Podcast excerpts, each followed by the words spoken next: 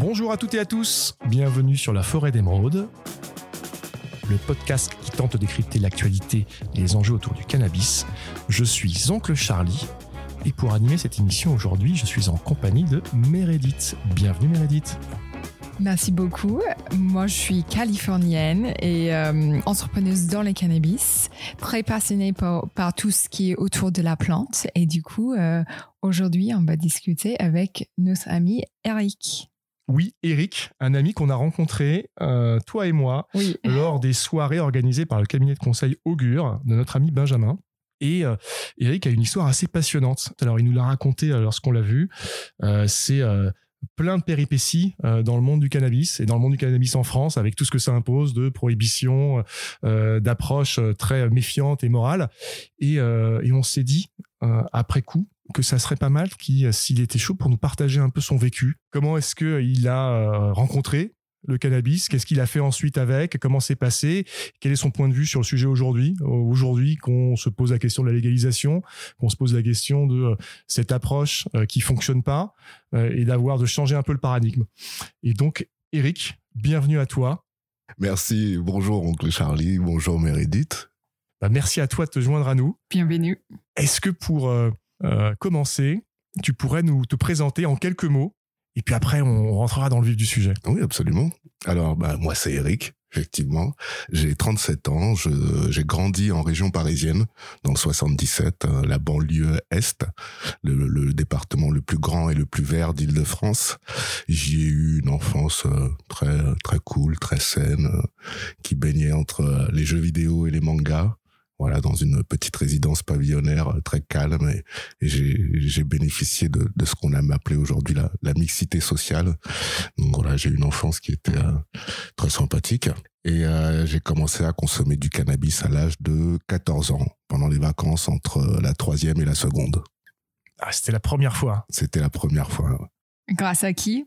Grâce à qui? Grâce à un cher ami qui est malheureusement décédé aujourd'hui, mais qui s'appelait Eric également. Voilà, c'était un ami qui avait euh, qui avait deux ans de plus que moi. Bon, pour la petite histoire, il s'avère que j'avais un an d'avance en fait. Hein, j'ai pas fait le CP, et donc euh, effectivement, je me suis retrouvé assez vite à avoir des, amis qui étaient un peu plus âgés que moi. Et donc effectivement, cet ami Eric euh, avait 16 ans quand moi j'en avais 14, et c'est avec lui que j'ai fumé mes premiers joints. Et quel rapport que tu as entretenu avec le cannabis? J'entends par là, c'était euh, le joint festif ou c'est devenu euh, une habitude euh, régulière? Alors, la chance que j'ai eue, c'est d'avoir des parents qui étaient très sévères et qui étaient euh, complètement contre toute forme de, de drogue, de tabac ou autre, et qui donc m'empêchaient complètement de, consommer chez moi. Et donc la consommation, c'est quelque chose qui restait festif avec les amis pendant très longtemps. Je n'ai pas fumé la journée ou chez moi avant avant d'être chez moi, avant de, de, quitter mes parents en fait. Donc euh, oui, pendant pendant très longtemps, ça n'est resté que festif. Aujourd'hui, c'est vrai que c'est quelque chose qui m'accompagne euh, de manière un peu plus un peu plus régulière, un peu plus soutenue. Mais pendant très longtemps, j'ai eu une consommation qui était vraiment exclusivement festive. Aujourd'hui, tu fumes tous les jours? Aujourd'hui, je fume tous les jours. Alors par contre, euh, je fume pas du THC tous les jours. Je fume du CBD aussi, plutôt du CBD en journée, même en semaine et du THC euh, quand je sais que je suis tranquille et que j'ai que j'ai rien à faire derrière, que je peux me détendre et lâcher les chevaux. Et pourquoi tu fumes? Euh, Je fume déjà parce que j'aime bien ça, parce que euh, j'aime le goût, j'aime les goûts et j'aime l'effet forcément. Euh, J'écoute euh, beaucoup de musique et des fois je, je trouve que qu'écouter de la musique en ayant fumé un, joint, ça n'a pas forcément euh, le même effet que, que sans. Et, et donc oui, je trouve qu'il y, y a, des activités euh, dans lesquelles euh, auxquelles l'état dans, les, dans lequel le met, te met le joint est approprié. Tout à fait. On vient de parler de ton, bah, de toi en tant que consommateur, mais le cannabis pour toi, ça n'a pas été toujours que de la simple consommation. Alors non, ça n'a pas été que de la simple consommation, effectivement. C'est vrai que j'en ai vendu également. J'en ai vendu pendant un certain temps et euh, disons que bon, dans un premier temps, j'ai pu en vendre en fait de manière vraiment très ponctuelle. J'étais un peu ce qu'on appelait un, consommateur vendeur en fait. Euh, c'est c'est ce qui arrive assez souvent finalement quand on n'a pas beaucoup d'argent de poche et que on veut avoir de la consommation facilement, et ben on se débrouille pour avoir un, petit bout dont on va vendre une partie aux copains et puis on garde le reste pour soi. Donc effectivement, c'est quelque chose que j'avais été amené à faire de manière assez ponctuelle au lycée par exemple. Donc oui, dès l'âge de dès l'âge de 16 18 ans comme beaucoup de gens finalement, comme beaucoup de consommateurs. Et c'est d'ailleurs un, des problèmes finalement aussi de on, y viendra après mais c'est un des problèmes de la de la prohibition en fait puisque le fait qu'il n'y ait pas de lieu dans lesquels se procurer euh, légalement ces produits, ça incite en fait des jeunes euh, comme moi qui sont loin de toute forme de délinquance à se mettre, à se retrouver dans cette situation de, de deal en fait. Mais c'est ce que, ouais, c'est ce que beaucoup d'experts remontent, dire que le premier vecteur de criminalisation, c'est d'avoir affaire au secteur euh, illégal et donc à des dealers qui vont eux-mêmes proposer autre chose que forcément le produit recherché. Et c'est le vrai pied à l'étrier à la fois euh, bah, d'activités potentiellement criminelles, illégales, et puis d'autres d'accès à autre, un autre produit. Mmh, oui, c'est vrai qu'aujourd'hui, euh, bah, il est assez commun en fait hein, de voir des, dealers vendre différents produits. Et du coup, euh, un, consommateur qui va chercher son bout de shit ou, son herbe se voit assez facilement proposer autre chose, la, de la cocaïne ou de la MDMA. Donc oui, c'est quelque chose qui arrive assez souvent aujourd'hui et clairement, c'est des situations qui sont facilitées par notre modèle prohibitionniste parce que euh, ça n'arriverait pas euh, dans une situation dans laquelle en fait un consommateur irait dans un magasin chercher son cannabis tout simplement. Toi, tu travaillais pour ton compte ou tu faisais partie d'une organisation? Ah non, je travaillais pour mon compte. Je travaillais pour mon compte. Alors euh, pendant un certain temps, j'ai travaillé même avec un ami euh, qui avait son qui avait un appartement dans lequel il faisait pousser de la weed. Donc euh, voilà, on avait on avait notre propre herbe, on savait jusqu'où allait l'argent et on connaissait voilà la chaîne du début à la fin. Après, c'est vrai qu'il m'est arrivé aussi souvent d'aller me fournir euh, dans des dans des cités ou, ou ailleurs. Donc euh, voilà, je travaillais pas avec euh, mes fournisseurs, mais je pouvais effectivement me fournir chez des gens dont je ne savais pas où allait finir l'argent après. C'est quelque chose qui pouvait arriver aussi. Et comment est-ce qu'on passe du, du consommateur vendeur à je vends un peu plus que pour financer ma simple consommation? Alors, euh, les choses se sont faites euh, graduellement, en fait, très simplement. Le, mon modèle de, de fonctionnement n'a pas réellement changé puisque j'ai toujours vendu en fait qu'à des gens que je connaissais. Les gens auxquels je vendais, c'est des gens euh, qui sont toujours en contact avec moi aujourd'hui. C'est des gens avec lesquels j'avais un rapport qui dépassait le, le simple échange consommateur-vendeur. Et il s'avère que bon, bah, j'ai été amené à un moment à à rencontrer de plus en plus de monde et avoir effectivement la facilité d'avoir de plus en plus de clients. Et donc, euh, voilà comment tout simplement le, trafic a pris de, plus en plus de place. Ça, ça s'est fait encore une fois graduellement, tout simplement. quoi. C'est pas quelque chose que j'ai recherché. Je l'ai pas fait non plus avec une volonté d'enrichissement personnel. Mais euh, voilà, il y avait quelque chose effectivement encore une fois de, de, très sympathique dans cette activité qui m'amenait à, à rencontrer euh, tout un tas de gens. Et voilà. Qu'est-ce que tu as euh, apprécié euh, le plus dans ce métier? Alors, ce que j'ai apprécié le plus dans ce métier, c'était encore une fois effectivement la diversité des gens que, que je pouvais être amené à rencontrer. Euh, je me souviens d'une fois, par exemple, euh, où euh, j'ai reçu, un mail le matin d'une amie qui m'a invité à, à, aller ramener de l'herbe à, à quelqu'un au Meurice donc dans le dans le palace au palace le Meurice et donc je me retrouve dans une suite au Meurice avec un Texan qui fait 1m90, grosse moustache. le mec a installé un studio dans la suite. Un studio de musique Un studio de musique. Et je commence à discuter avec lui et le mec me dit qu'il est en train de bosser sur un album de Jay-Z. Et quelques minutes après, il y a un autre mec qui rentre dans la salle et lui me dit qu'il bosse pour Kanye West. Et donc en fait, je me suis rendu compte après que les mecs étaient en train de bosser sur l'album de Jay-Z et Kenny West, quoi. Stylé. Donc euh, voilà, il y a des choses comme ça, des petites rencontres qui ont été super marrantes. Là, en l'occurrence, c'est quelque chose qui a été vraiment euh, spontané. Pardon, qui a pas forcément duré, mais il y a des il y a des artistes avec lesquels effectivement j'ai noué des relations euh, plus plus plus importantes et et ça s'est fait par le biais de de la vente d'herbes. Ouais. Et tes clients, ils étaient plutôt jeunes, vieux, il y avait un profil type? Non, absolument pas de profil type, si ce n'est que c'était euh, bon bah tous des gens entre guillemets euh, insérés socialement et c'était pas des, des, délinquants, mais sinon euh, non en termes d'âge ça pouvait aller de 25 à peut-être ah oui, j'avais j'avais un prof d'anglais. J'avais un prof d'anglais qui avait 60 ans passés. Hein. Oui, oui, oui. Donc, et puis même plus plus jeune, plus jeune. Bon là, c'était pas des clients en l'occurrence, mais j'avais j'avais une voisine une, une grand-mère qui avait euh, dans les 70 ans, qui fumait aussi. Donc euh, oui, de toute façon, c'est quelque chose qu'on sait tous. Hein, les, les, consommateurs euh, n'ont pas d'âge. Tout à fait. Et le rapport avec avec tes clients, comment tu pourrais le définir? C'était euh, relation client-fournisseur assez froide. Est-ce qu'il y avait un peu plus d'intimité? Est-ce que c'était, tu étais invité aux fêtes de famille après Il y avait un peu de tout? Comment ça se passait ah, Mon rapport avec les clients, il était plutôt amical. De toute façon, ils venaient soit chez moi, soit moi chez eux. Donc euh, voilà, on était effectivement dans des situations de confiance et encore une fois, c'était euh, pour la plupart des gens où, avec lesquels j'avais vraiment une relation qui dépassait le simple échange consommateur-vendeur. Bon, euh, pour illustrer un petit peu ça, on, y viendra après, mais effectivement, j'ai passé un peu de temps à, l'ombre entre guillemets et, et la plupart de mes clients aujourd'hui sont, sont encore autour de moi, sont encore sont encore là, sont encore mes amis. Donc donc oui, c'est des gens avec lesquels j'avais de, de vraies relations. Tu viens d'évoquer un, passage à l'ombre. Tu peux nous en dire un peu plus? Oui. Euh, bon, là encore, ça ne s'est pas fait.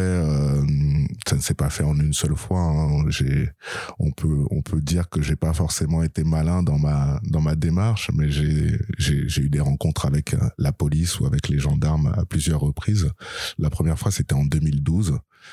Donc à ce moment-là, je travaillais avec euh, une comme une structure musicale assimilable à un label qui euh, trempait aussi dans le, trafic d'herbe. Donc moi, je participais aux deux activités et, euh, au trafic et, à l'activité musicale. Et il s'avère qu'on s'est tous fait arrêter en 2012 une première fois. Donc cette fois-là, j'avais eu un, bracelet électronique que j'ai porté pendant six mois. Et ensuite, sur les trois années qui ont suivi, je me suis fait attraper euh, trois fois, euh, une fois chaque année, et de manière complètement stupide à chaque fois en fait. Et donc à l'issue de, de cette quatrième arrestation, parce qu'il y, y, a bien un moment où il fallait qu'on me tape sur les doigts, eh bien effectivement je, je suis parti en prison. Donc sachant qu'en plus cette euh, cette quatrième arrestation est survenue en fait le, le 12 novembre 2015, donc la veille des attentats du Bataclan, ce qui m'a amené moi à passer devant la juge le 16 novembre 2015 Déjà, ça faisait quatre fois que je m'étais fait attraper. En plus, c'était le pire moment pour se retrouver face à une juge. Donc là, effectivement, j'y ai pas échappé et je me suis retrouvé à, à passer au final trois ans en prison. Le pire moment pour se trouver devant une juge dans une telle affaire? Dans une telle affaire, absolument. Dans une telle affaire, c'est vrai que hum, moi, c'est d'ailleurs quelque chose qui m'a qui m'a profondément blessé, c'est que quand je me suis retrouvé en fait face au procureur, euh, bon, il m'a accusé euh, de, de financer le, le, le, grand banditisme, de financer le terrorisme. Je pense que c'est c'est c'est assez grave de faire cet amalgame dans la mesure où moi je suis quelqu'un qui va à énormément de concerts, qui euh, comme comme je l'ai dit précédemment, euh, voilà, a eu la chance de connaître la mixité sociale. Je pense être quelqu'un de, de, très ouvert d'esprit, à l'opposé de de quelqu'un qui a qui adhère à ces à cette philosophie terroriste. Quoi, je suis quelqu'un qui comme vous n'admet pas la violence physique ou voilà toutes toutes ces choses là donc se voir effectivement ranger du côté entre guillemets des gens qui euh, qui, financent ce genre d'activité ou qui euh, qui ont une adhésion philosophique à, ce genre de comportement c'est profondément insultant et profondément blessant. Effectivement ça ça c'est pas ça aide pas à, à, avoir un bon rapport avec euh, avec la justice en fait après. Certains diront qu'une partie de ce commerce illégal est affiliée au crime organisé. Je peux le reconnaître. C'est pas, c'est pas faux. Hein. Comme je le disais tout à l'heure, de toute façon, moi, c'est vrai qu'il y a des moments où j'allais chercher euh, mon kilo d'herbe euh, dans une cité. Et je ne savais pas nécessairement où allait terminer l'argent. Maintenant, pour reprendre la formulation du procureur, il lui m'accusait en fait de financer le grand banditisme sans le savoir. Moi, j'ai plutôt envie de dire que finalement, si on le fait, si les consommateurs ou les vendeurs financent le grand banditisme, aujourd'hui, c'est sans le vouloir. C'est plutôt sans le vouloir, parce que la réalité, c'est que euh, la plupart des consommateurs aujourd'hui sont, pour une légalisation en fait euh, du cannabis et ils aimeraient bien effectivement avoir une traçabilité du produit et savoir où va leur argent. Mais ça fait 50 ans que le gouvernement reste sourd à cette volonté de, de légaliser, qu'on reste sur cette position de, de répression et qu'on reste avec notre doctrine prohibitionniste qui ne fonctionne pas. Et donc, effectivement, si on veut exercer notre, notre liberté de consommer, eh bien, contre notre gré, on finance parfois des activités qu'on n'aimerait pas financer. Contraint et forcé, oui. Contraint et forcé, absolument. Et comment tu as vécu cette période? Moi, j'aime bien dire que j'ai eu la chance de j'ai eu la chance de recevoir beaucoup d'amour avant, suffisamment en tout cas pour ne pas me laisser absorber par la, haine que peut, que peut susciter la situation. Et euh, là encore, bah, pour revenir euh, notamment à, mes anciens clients ou à mes amis, ils ont été là, que ce soit euh, émotionnellement ou financièrement. Donc euh, c'est des choses qui effectivement euh, peuvent t'aider à, traverser cette période sans trop de difficultés. Et euh, donc voilà, moi j'ai essayé dès le début finalement de, mettre ce temps à profit et euh, j'en ai j'en ai profité notamment pour écrire pas mal et pour réfléchir finalement effectivement à, ma place dans la société puisque puisque euh, c'est ce à quoi la la, la détention en fait t'invite. Normalement la détention doit t'inviter à, à réfléchir à ce qui t'a amené en prison et donc j'ai réfléchi à la portée de mes actes et, au sens pouvait avoir dans dans cet ensemble qu'est qu la société. Et j'en suis arrivé à la conclusion que, en tout cas, selon moi, mon action était plutôt légitime et c'est le cadre qui, je pense, est inadapté en fait. En tout cas, c'est mon avis. C'est un point hyper intéressant. Toi aujourd'hui, en étant passé par toutes ces étapes, ta conclusion, elle est, elle est euh, définitive de se dire ce, cette approche prohibitive génère du crime organisé, génère de la violence, génère de l'insécurité et non l'inverse. C'est pas, elle ne répond pas à l'insécurité, elle en génère beaucoup plus qu'elle y répond. Absolument, et euh, de plusieurs manières en fait. Euh, je lisais encore un article hier qui expliquait comment finalement, euh, c'était en Grande-Bretagne plutôt, mais comment en Grande-Bretagne effectivement la, prohibition a poussé des, des, gosses de 12 ans à devenir des trafiquants de drogue. Ben, finalement, c'est un peu la même chose qui s'est passé en France. Si vous voulez, dans les années 70, d'abord la prohibition a, a, repoussé le trafic vers les quartiers petit à petit, et aujourd'hui, à force effectivement de, de répression, et ben les trafiquants ont, ont choisi d'utiliser des gens de plus en plus jeunes parce qu'effectivement, ben, ils couraient moins de risques par rapport à la loi, enfin par rapport à la justice, pardon. Et donc effectivement, encore une fois, tout ça, c'est des, des processus qui, qui ont été mis en place par la répression. d'une autre manière, on peut constater aussi que hum, la répression, en fait, ce qu'elle fait, c'est qu'elle va favoriser le turnover des dealers. Là, par exemple, en ce moment, on a le ministre, le ministre de l'Intérieur qui fait tout un tas d'opérations et qui envoie euh, donc plein de dealers en prison. Il a démantelé un réseau euh, à Marseille. On a vu que ce réseau avait été reconstitué quelques jours après. Donc en fait, tout ce que tout ce que fait cette action, c'est précipiter le remplacement de dealers par d'autres, en offrant euh, aux dealers qu'on met sur le côté un passage par la case prison. Donc quand on regarde bien, c'est rajouter des problèmes sur des problèmes et de la violence sur une situation qui est déjà socialement pas terrible. Et en plus de ça, on constate que la, la consommation et le trafic n'ont cessé d'augmenter de toute façon pendant les 50 dernières années de prohibition. Donc il est difficile, objectivement, de penser que la prohibition fonctionne. Et puis c'est un constat qui est de plus en plus partagé, tout bord politique confondu aujourd'hui. On l'entend hein, euh, de gauche à droite, s'accordent tous à dire que cette politique-là, depuis 100 euh, ans, est un échec et qu'il faudrait euh, penser à autre chose. Alors, personne n'est d'accord sur le autre chose, mais on est d'accord sur le fait qu'il faut qu'il fasse, passer à cette prochaine étape.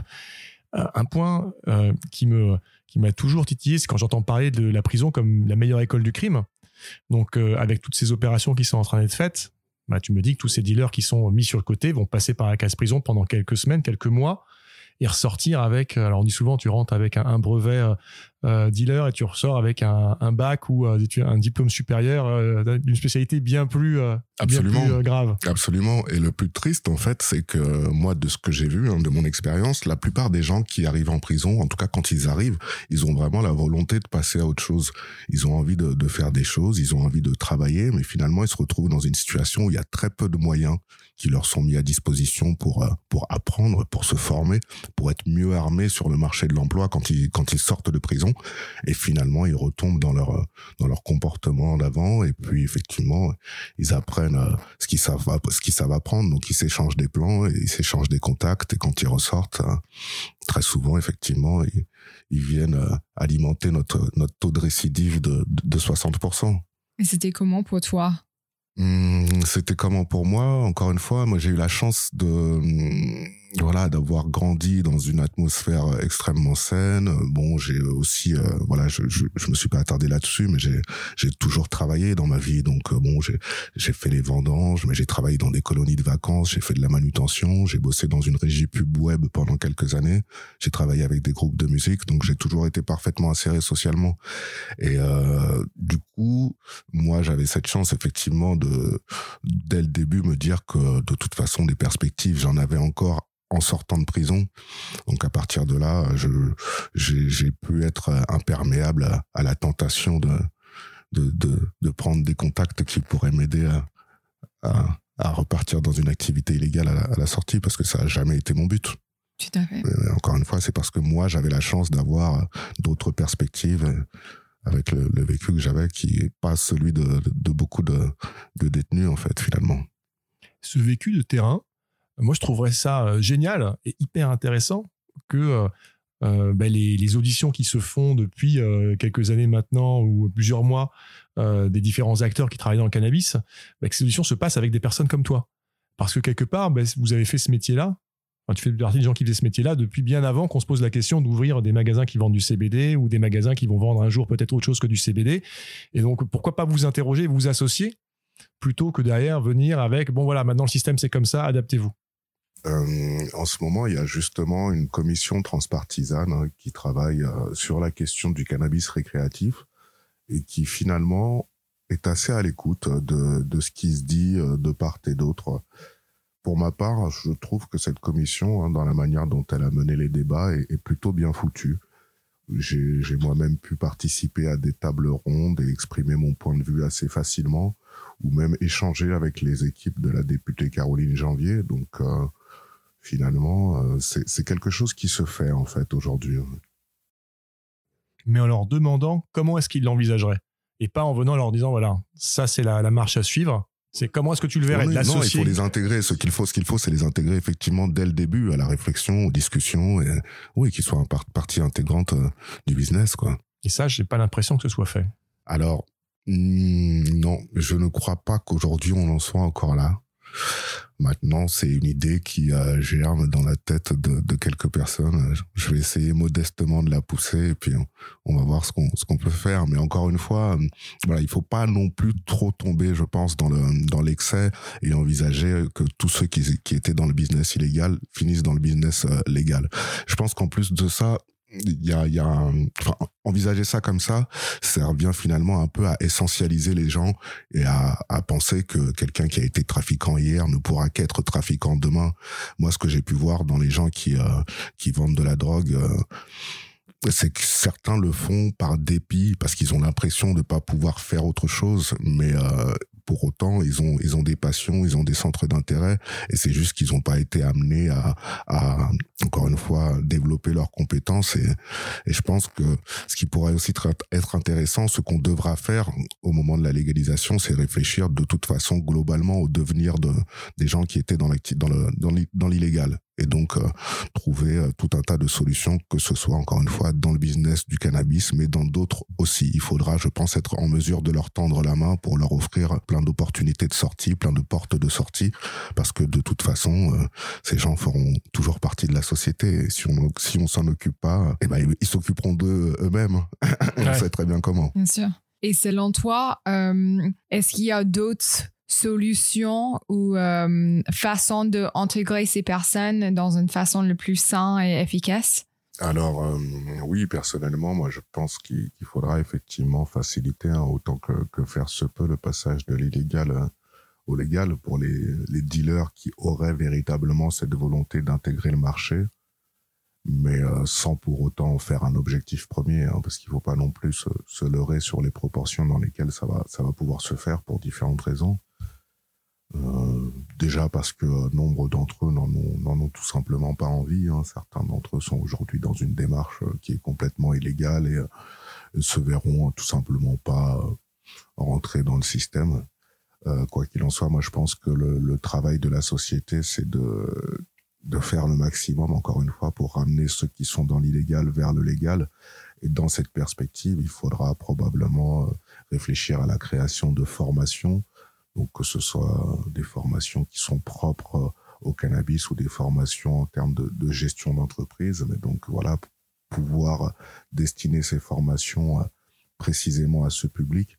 Et surtout, il faudra aussi avoir un système en fait qui soit suffisamment souple pour permettre à de petits acteurs d'exister. C'est aussi euh, ça qui va, qui va véritablement faire la différence. C'est sûrement euh, ce qui se passait aux États-Unis avec les légalisations. Tout le monde euh, qui était dans le marché clandestin, ils n'ont pas eu la place et les dépénalisations est toujours parfait surtout en Californie et dans plein d'autres États. Euh, mais je pense que c'est quelque chose on peut sûrement faire mieux en France. Oui, effectivement. Alors c'est vrai qu'on peut faire mieux hein, puisque les autres l'ont fait avant. On peut, on peut, on peut s'inspirer de ce qu'ils ont fait et puis euh, essayer de faire mieux. Et euh, ce qu'il faut, c'est effectivement encore une fois penser à, à intégrer en fait cette cette disposition dès l'élaboration de la législation en fait. Il faut, mm. faut effectivement que ce soit pensé dès le début moi, ce que j'aime bien dans ton témoignage, Eric, euh, bah, c'est que je te trouve super. Euh, tu as beaucoup de recul. Et euh, enfin, à t'écouter, c'est pas l'image qui est véhiculée dans les médias du dealer affilié de facto à une organisation criminelle, violente, et puis avec tous les clichés qui vont avec. C'est que tu as plein de dealers aujourd'hui qui vendent leur petite production de jardin local et qui ont leur petit cercle d'amis slash clients et puis, c'est presque des épiciers de quartier, quelque part. Absolument. Et que puis on devient euh, euh, de euh, consommateur, de, de dealer consommateur à dealer peut-être à temps plein, mais que c'est un engrenage qui n'est pas, qui est pas si diabolique que ça. Et, on, et finalement, il y a, de fil en aiguille, on peut tomber dedans assez facilement mais pas de ces manières un peu euh, à la Scarface comme on voit dans les films. On se dit que c'est voilà, c'est euh, avec la Kalachnikov, les GoFast qui viennent de, du Maroc et d'Espagne et ainsi de suite. Le problème, c'est que les remontées d'informations qui, qui, arrivent dans l'espace public, c'est surtout des choses qui sont liées finalement au trouble à l'ordre public qui est, qui est généré par le trafic de drogue. Euh, Aujourd'hui, euh, une grosse partie du trafic ne génère pas de, de troubles à l'ordre public. La majeure partie du trafic est complètement invisible la majeure partie des consommateurs sont tranquillement chez eux. Donc effectivement, ce ne sont pas des choses qu'on voit euh, dans les reportages euh, de zones interdites ou, dans les informations, mais euh, ça représente la, majeure partie finalement de, la consommation et de la vente des gens qui, encore une fois, hormis leur appartenance à ce milieu de la drogue, sont complètement étrangers à toute forme de délinquance et de violence, quoi. Et surtout bienveillante bienveillant pour leurs clients, pour la plante, et c'est pas que des gens qui. Euh, oui, c'est des gens qui ont un rapport au produit euh, qu'on peut très bien comparer à celui que d'autres ont au vin, quoi. Donc mm. on, est, on est vraiment sur un rapport de passionné et, et effectivement une, cette notion de, de, respect du produit, d'amour du produit et, de respect de sa clientèle, absolument. C'était comme ça que tu définissais, toi, avec tes clients? Bah, Complètement, et c'est d'ailleurs pour ça que je disais que tout à l'heure, moi, en y réfléchissant, j'ai estimé que selon selon mon, mon point de vue, mon action était légitime. Elle était légitime parce qu'effectivement, je respectais le produit, je respectais mes clients. Euh, je ne vendais pas à des inconnus, encore moins à des mineurs. Euh, je ne consommais pas dans des lieux publics. Bon, tout un tas de choses qui font que pour moi, effectivement, mon mon activité était légitime. Bon, la preuve en est que j'ai passé trois ans en prison, mais il n'y a pas une personne qui dit que je lui ai causé le moindre préjudice que ce soit. Donc euh, voilà, personne ne m'en veut, mais j'ai passé trois ans en prison. Ouais. Lourde peine. Lourde peine, effectivement. Et si tu as un dernier mot pour nos auditeurs, ça serait quoi exactement? Alors moi, euh, ce qu'il faut savoir également, c'est que si je suis ici, oui, c'est suite à, cette incarcération qui finalement a aussi fait de moi un, militant euh, pour un changement de législation donc sur les stupéfiants.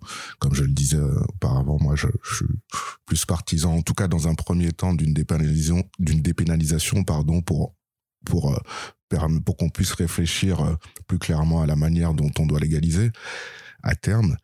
Et aujourd'hui, ce que j'aimerais, ce serait qu'on entende un peu plus en fait dans l'espace public le terme de politique de réduction des risques, parce que quand on parle de dépénalisation et de légalisation, les gens pensent que on a en tête uniquement euh, une volonté libertaire en fait. Alors que non, ça n'est pas vrai. Comme je le disais tout à l'heure, ce qu'il faut comprendre, c'est que la prohibition finalement augmente les risques de violence, mais elle augmente aussi les problèmes de santé liés à la consommation. Aujourd'hui, prôner la dépénalisation ou la légalisation, c'est vouloir en fait mettre en place une politique de réduction des risques.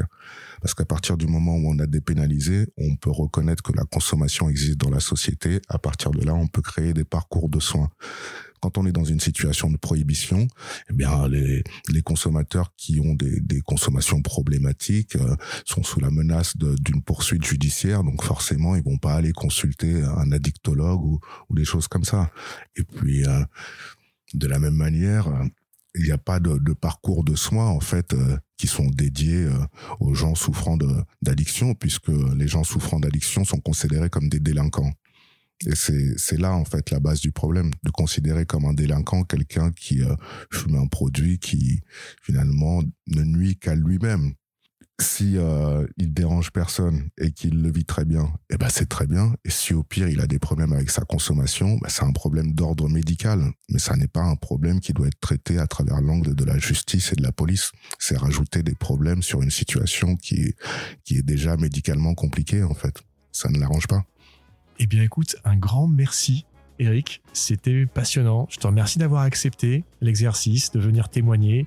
Euh, super enrichissant. Et ça, ce que j'aime beaucoup, Meredith, je sais pas pour toi, mais que ça casse ces, clichés sur euh, les dealers et que ça met aussi une réalité derrière. C'est que bah, la prohibition génère du crime plus qu'elle n'y répond. Tout à fait. Et je pense qu'il euh, il faut reprendre plusieurs trucs, plusieurs choses de cette conversation euh, l'empathie pour ces personnes euh, qui sont dans le métier, euh, de revoir les stéréotypes qu'on a et aussi de commencer de questionner un peu notre rapport aux maladies mentaux en général et aussi les addictions parce que c'est là qu'on a un vrai problème. Euh, on n'est peut-être pas prêt de revoir euh, comment on traite les maladies mentaux en France, mais euh, c'est tout à fait lié avec les addictions et les stupéfiants. Et c'est là, je pense, il y a vraiment le cœur de la conversation. Et, ouais, c'est, ça serait super intéressant pour l'avenir, surtout à ce, ce moment-là quand les maladies mentaux sont en, plein, euh, explosion. explosion. Euh, du coup, euh, c'est vraiment le moment de, commencer à questionner un peu nos stéréotypes, nos idéologies et, et voir comment on peut changer ça petit à petit. Et là, Meredith vient vous donner un petit spoiler de quelques prochains sujets que nous allons traiter à la Forêt d'émeraude. Bien joué, Meredith. Eric, de nouveau, un grand merci. Oncle Charlie, merci, c'était un plaisir. Meredith, pareil. À bientôt.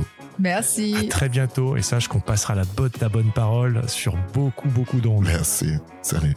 Ciao. La consommation de cannabis est illégale et dangereuse pour la santé. Information prévention sur drogue info-service.fr.